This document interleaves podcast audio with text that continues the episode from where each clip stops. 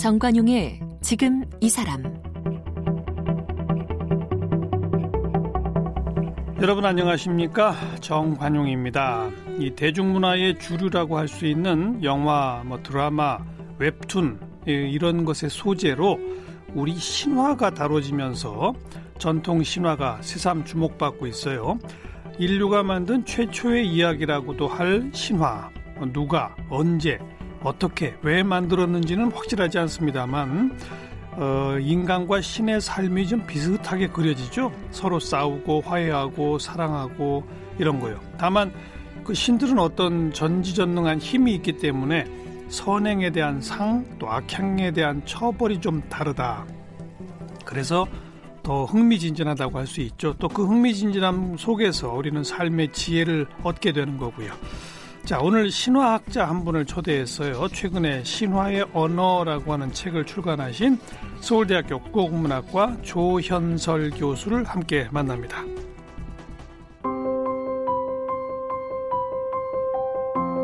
조현설 교수는 고려대학교 국문과를 졸업했습니다. 동국대학교 대학원에서 고전문학과 구비문학을 전공했고 동아시아 건국신화 비교연구로 박사학위를 받았습니다. 서문여고와 행당여자중학교 교사를 지냈습니다. 1992년 한길문학의 시 겨울나기를 발표하면서 등단했습니다. 베이징 대학교 비교문학 비교문화연구소 방문학자, 베이징 외국어대학교 한국어과 교수, 고려대학교와 동국대학교 연구교수를 지냈습니다. 한국 구비문학을 비롯해서 동아시아 신화, 서사시를 주로 연구하고 있습니다. 현재 서울대학교 국문학과 교수입니다. 쓴 책으로는 동아시아 건국신화의 역사와 논리, 문신의 역사, 우리 신화의 수수께끼, 마구알미 신화연구, 신화의 언어 등을 펴냈습니다. 네, 서울대학교 조현설 교수님 어서 오십시오. 네, 안녕하세요. 네, 신화 연구를 한 30년 하셨다고요? 예, 어떻게 보니까 그렇게 됐습니다. 먼저 그 신화라고 하는 것에 정확한 무슨 개념 규정이 있나요? 왜냐하면 전설, 뭐 옛 이야기, 뭐 여러 표현들이 있는데 네. 어떤 건 특별히 신화라고 부르는 거예요? 그러니까 일반적으로는 아, 민담, 전설, 음. 신화 음. 이세 갈래를 합쳐서 설화라고 합니다. 민담, 전설, 신화. 예, 합쳐서 설화. 설화. 예, 설화 내에 이제 예. 신화라는 형식이 있는 거죠. 예, 예. 설화는 그냥 이야기란 뜻이죠. 옛날 이야기. 옛날 이야기. 예. 예. 근데 그 중에 뭐는 민담이고 뭐는 전설이고 뭐는 신화예요. 그러니까 왜 신화라고 이름 붙여지려면 기본적인 구성 요소가 뭐가 있나요? 신화는 신들의 이야기고요. 음. 그다음에 단순히 신들의 이야기가 아니라 그거를 이야기하고 듣는 사람들이 신성하게 여기는 이야기 어. 그런 걸 신화라고 합니다. 전설은 어, 영웅들의 이야기가 나오고 위대한 인물들의 나, 이야기가 나오지만 그들이 예. 신성하다고 사람들이 생각하지는 않거든요. 예. 그런 차이가 있습니다. 민담은 그냥 재미로 하는 이야기. 어. 이런 차이가 있습니다. 신성하다고 사람들이 생각하는 이야기. 네. 그것만이 신화다. 일반적으로 그렇게 어. 이해하고 있습니다. 사람마다 주관적으로 이건 신성하다 안 하다 평가하는 건 개개인이 다를 수 있는 거 아니에요? 예, 다를 수 있습니다. 그러니까요. 그러니까 우리 한국 사람들이 신성하다고 여기는 음. 이야기하고 외국인들이 신성하다고 여기는 이야기가 다를 수 있죠. 그런 의미에서 보면 이제 우리는 신화라고 하는데 다른 사람들은 그걸 전설이라고 하고 음. 우리는 서양의 전설이라고 하는데 그 사람들은 신화라고 하고 이런 아. 차이들이 거기서 생깁니다. 그럴 수 있겠군요. 네 어쨌든 개념상 옛 이야기, 설화의 한 종류로서 반드시 신이 등장할 것, 네. 그리고 사람들이 신성하게 여길 것, 네. 그런 조건들을 갖춰야 신화라고 부른다. 네, 이론적으로는 어. 좀더 복잡합니다. 그런데 이제 대중적으로 말할 때 예. 그렇게 이야기할 수 있습니다. 예. 그러면 어, 뭐 판소리 음. 뭐 몇 마당 이게 딱 정해, 정해져 있잖아요. 네. 그것처럼 우리나라의 신화도 몇 개로 딱 정해져 있습니까? 아니 그렇지 않습니다. 그럼요. 어, 문헌에 기록되어 있는 신화도 있고요. 음. 그 다음에 구전되는 신화도 있습니다. 음흠. 그러니까 구전되는 신화의 경우에는 지속적으로 계속 현장에서 그 전승되기 때문에 이야기가 여러 가지 이본들이 이본들이 어. 많이 생깁니다. 어. 그러니까 여전히 신화의 그뭐 부피와 용량이 커진다 이렇게 말할 수도 있겠죠. 네. 네. 모두 몇 개 정도의 신화가 우리나라에 있어요? 전통 신화가? 아, 그거 다안 세봤는데요. 안 세봤는데. 무지 많습니까? 아, 아주 많습니다. 오, 아주 그래요. 많습니다. 적어도 100편 이상은 된다고 생각합니다. 100편 이상? 네, 네, 네. 어. 근데 우리 머릿속에는 왜 신화하면 그리스 로마 신화밖에 안 떠오르죠?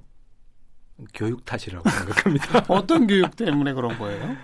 학교에서 신화 교육을 안 하죠. 어. 그리고 학교에서 어떤 필독서 이런 걸 정해줄 때 우리가 과거에 6, 70년대부터 그리스 신화는 늘 필독서의 앞자리에 들어가죠. 있는데 어. 한국 신화는 필독서에 빠져 있습니다. 없죠. 어. 그리고 중고등학교 과정에서 신화는 단군 신화 정도만 가르치고 그렇죠. 가르치지 않습니다. 어. 그래서 자연스럽게 어, 한국 신화에 대해서 좀 무지해지는 거죠. 음, 하긴 단군 신화는 기억이 나네요. 딱 말씀도 네, 하니까. 네.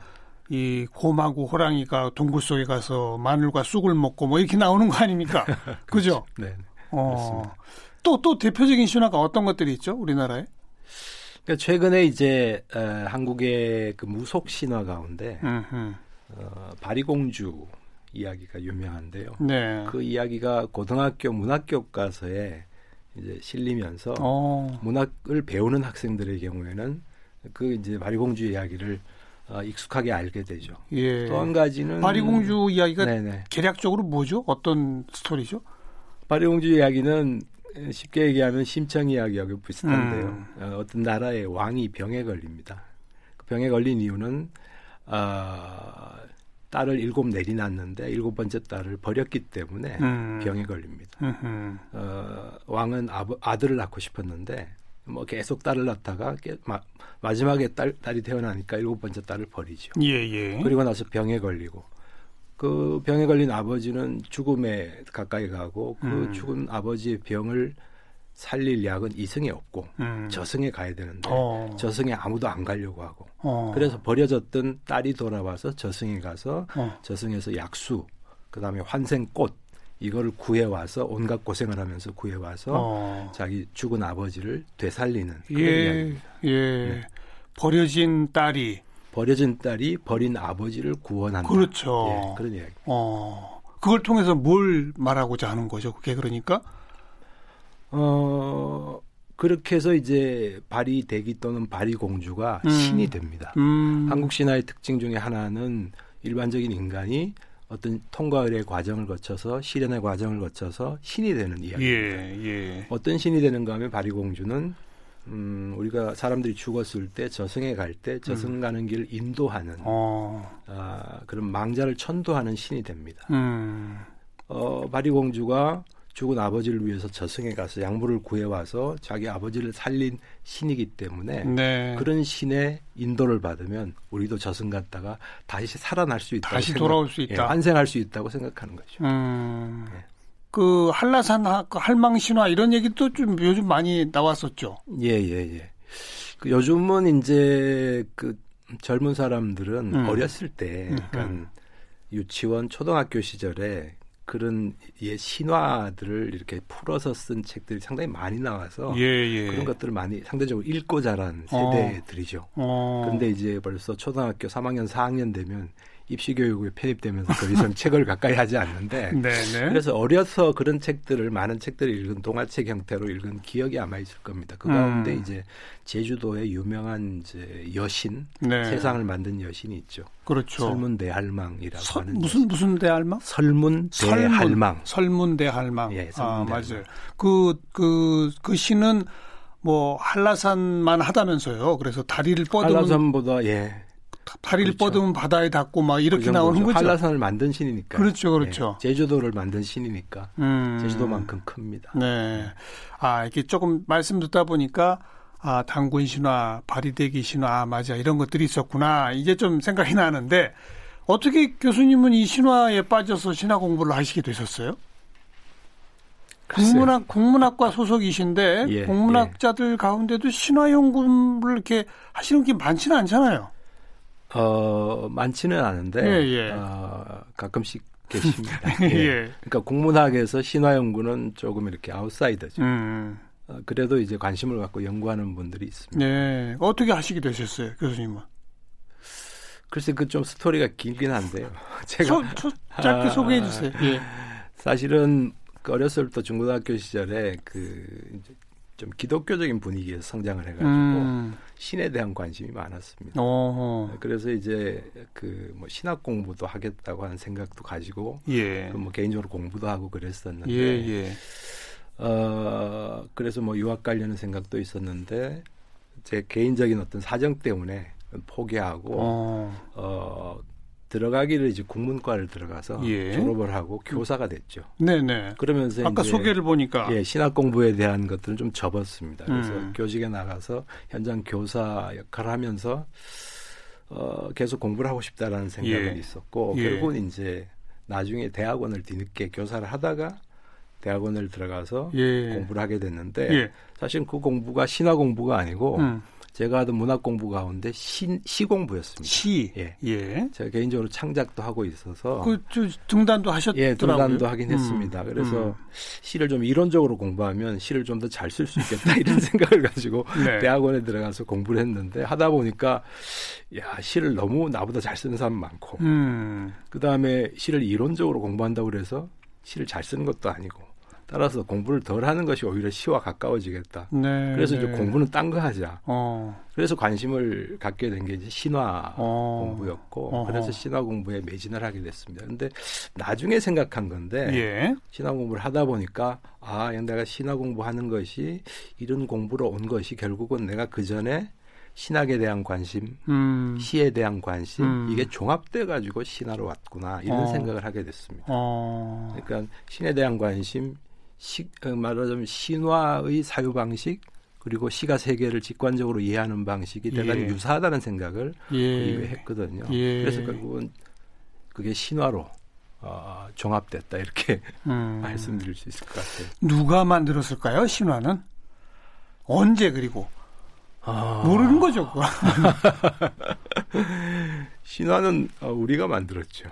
우리 인간들이 만들었습니다. 어. 왜냐하면 어, 호모 사피엔스 음. 이전에는 이런 신화적 상상력을 어, 할 수가 없었죠. 네, 네. 대개 이제 7만 년 경에 인간은 뇌가 이제 인지적으로 발달하면서 예. 좌뇌 우뇌가 연결되고 뭐 이러면서 말하자면 상상력. 예, 예. 그러니까 은유적 상상력이라고 할까요? 은유적 예, 예. 상상력. 예, 이런 음. 것들이 어, 꽃을 보고 꽃을 보고 아 그냥 꽃이라고 말하지 않고 예. 어, 자신의 사랑하는 연인이라고 말한다거나 그렇죠, 그렇죠. 이런 식의 생각이 가능해졌다. 인간만이 그걸 할수 예, 있는 인간만이 거죠. 그걸 할 수가 어, 있고요. 예. 그래서 이제 그 인간만이 할 수 있는 능력을 가지고 만들어낸 최초의 이야기가 신화다. 음. 이렇게 생각하고 그러니까요. 있습니다. 네. 그 그냥 우리들 인류가 나오면서부터 동시에 네. 그 상상력과 생각이 정리되면서 그게 하나하나의 신화가 됐다. 그렇죠. 그러니까 세상을 음. 이해하려고 하니까 인간들이 음.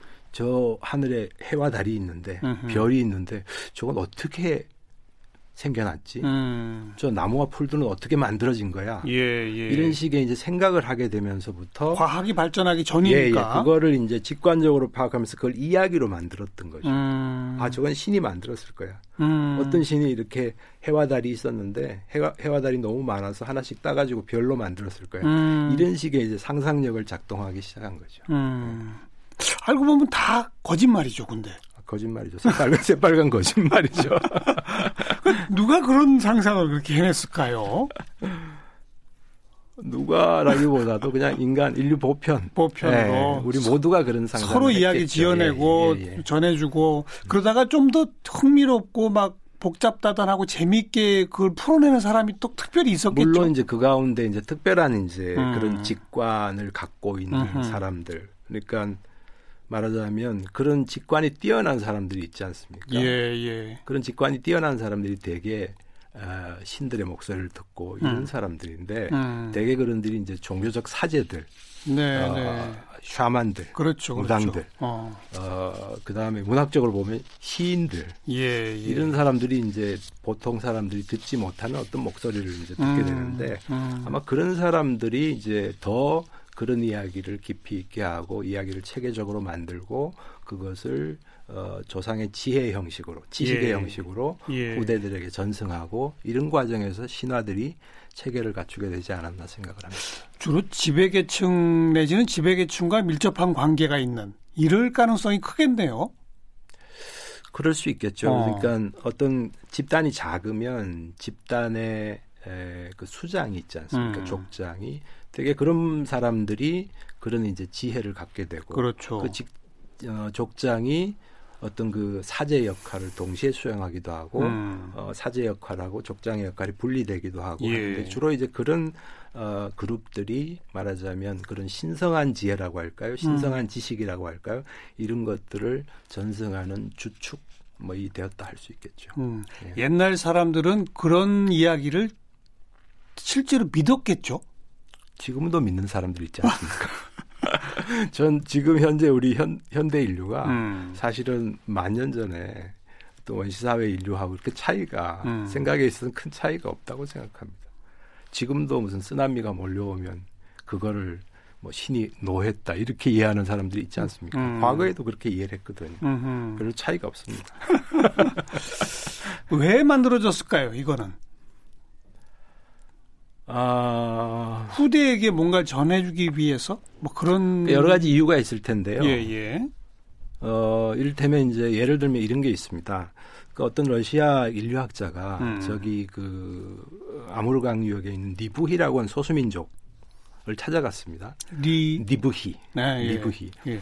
그런데 그 소수민족이 곰 제사가 있거든, 곰 사냥. 예, 예. 그러니까 의례적 곰 사냥이 있는데 곰을 이제 그 사냥을 어, 그 새끼곰을 데려다가 음. 키워가지고 그 다음에 특정한 시기에 화살로 쏘아서 죽인 다음에 그 곰의 가죽을 벗기고 고기를 나눠서 구성원들이 다 먹고 뼈는 따로 모아서 제사를 지내주고 네. 축제를 벌이고 하는 그런 곰 사냥이라는 의례가 있는데 예.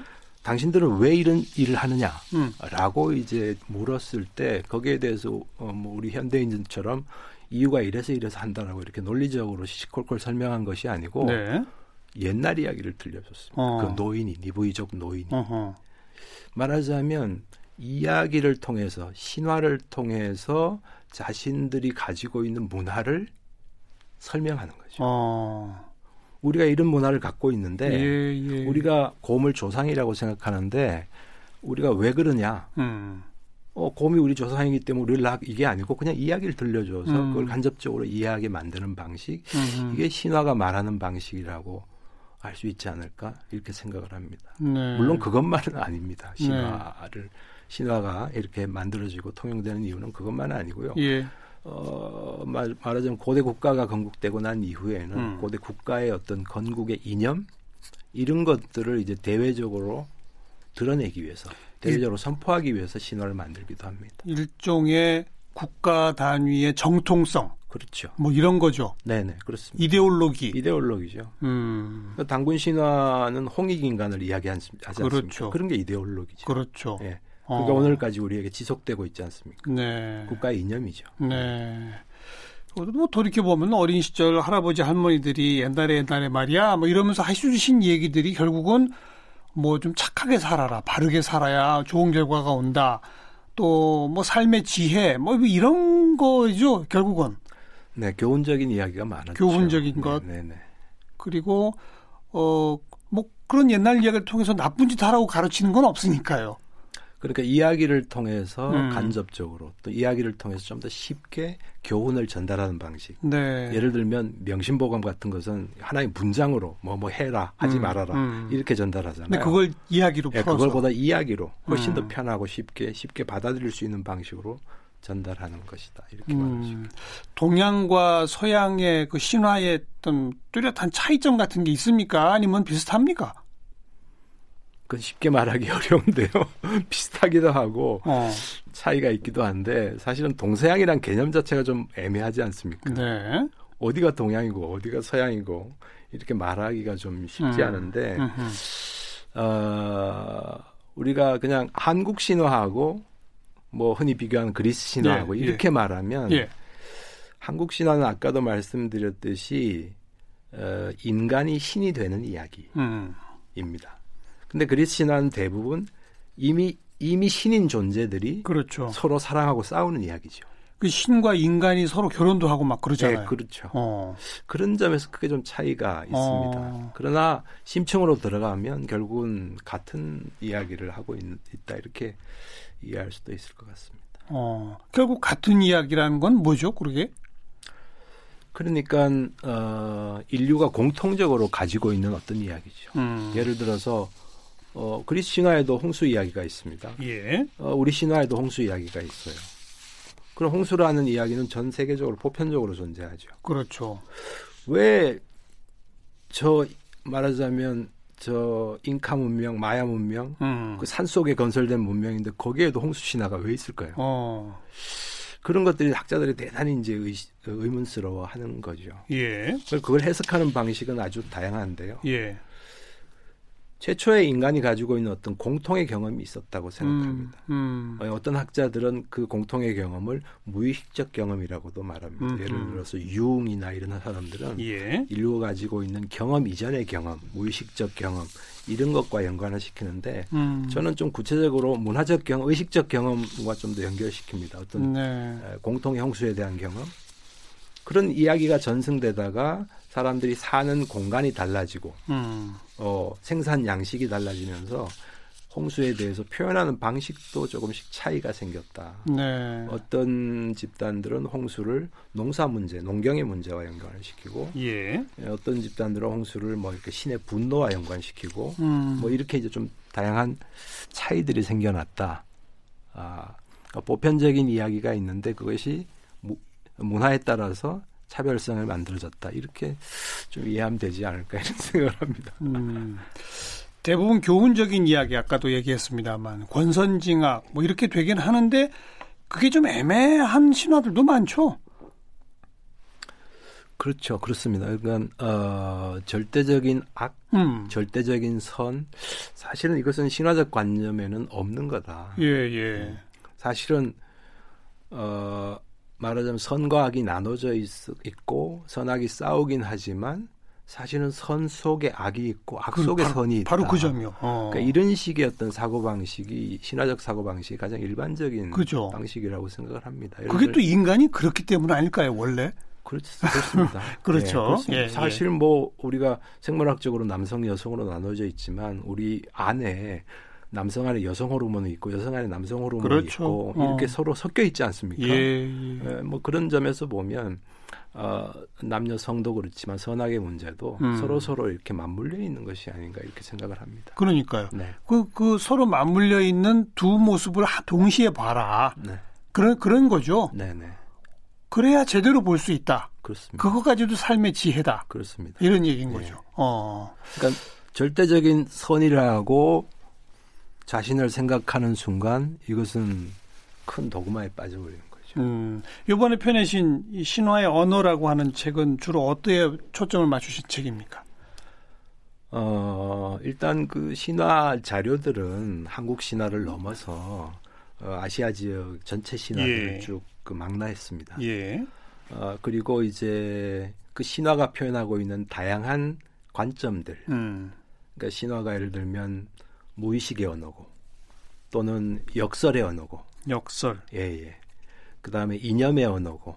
이념. 권력의 언어고. 예. 그 다음에 어떤 문화를 반영하고 있고 어 그 다음에 말하자면 자연 또는 타자에 대해서 관심을 갖고 있고 음. 그러니까 이런 어 신화적 신화가 가지고 있는 어떤 내면의 언어 이런 것들을 좀 그 신화 속에서 들어보려고 음. 했다 이렇게 말씀드릴 수 있을 무의식, 것 같아요. 역설, 네. 이념, 권력, 네. 문화, 네. 자연과 만나는 법 예. 거의 세상만사 모든 거네요. 그렇습니다. 신화는 사실은 모든 거에 대한 이야기죠. 모든 거에 대한 이야기입니다. 음. 네.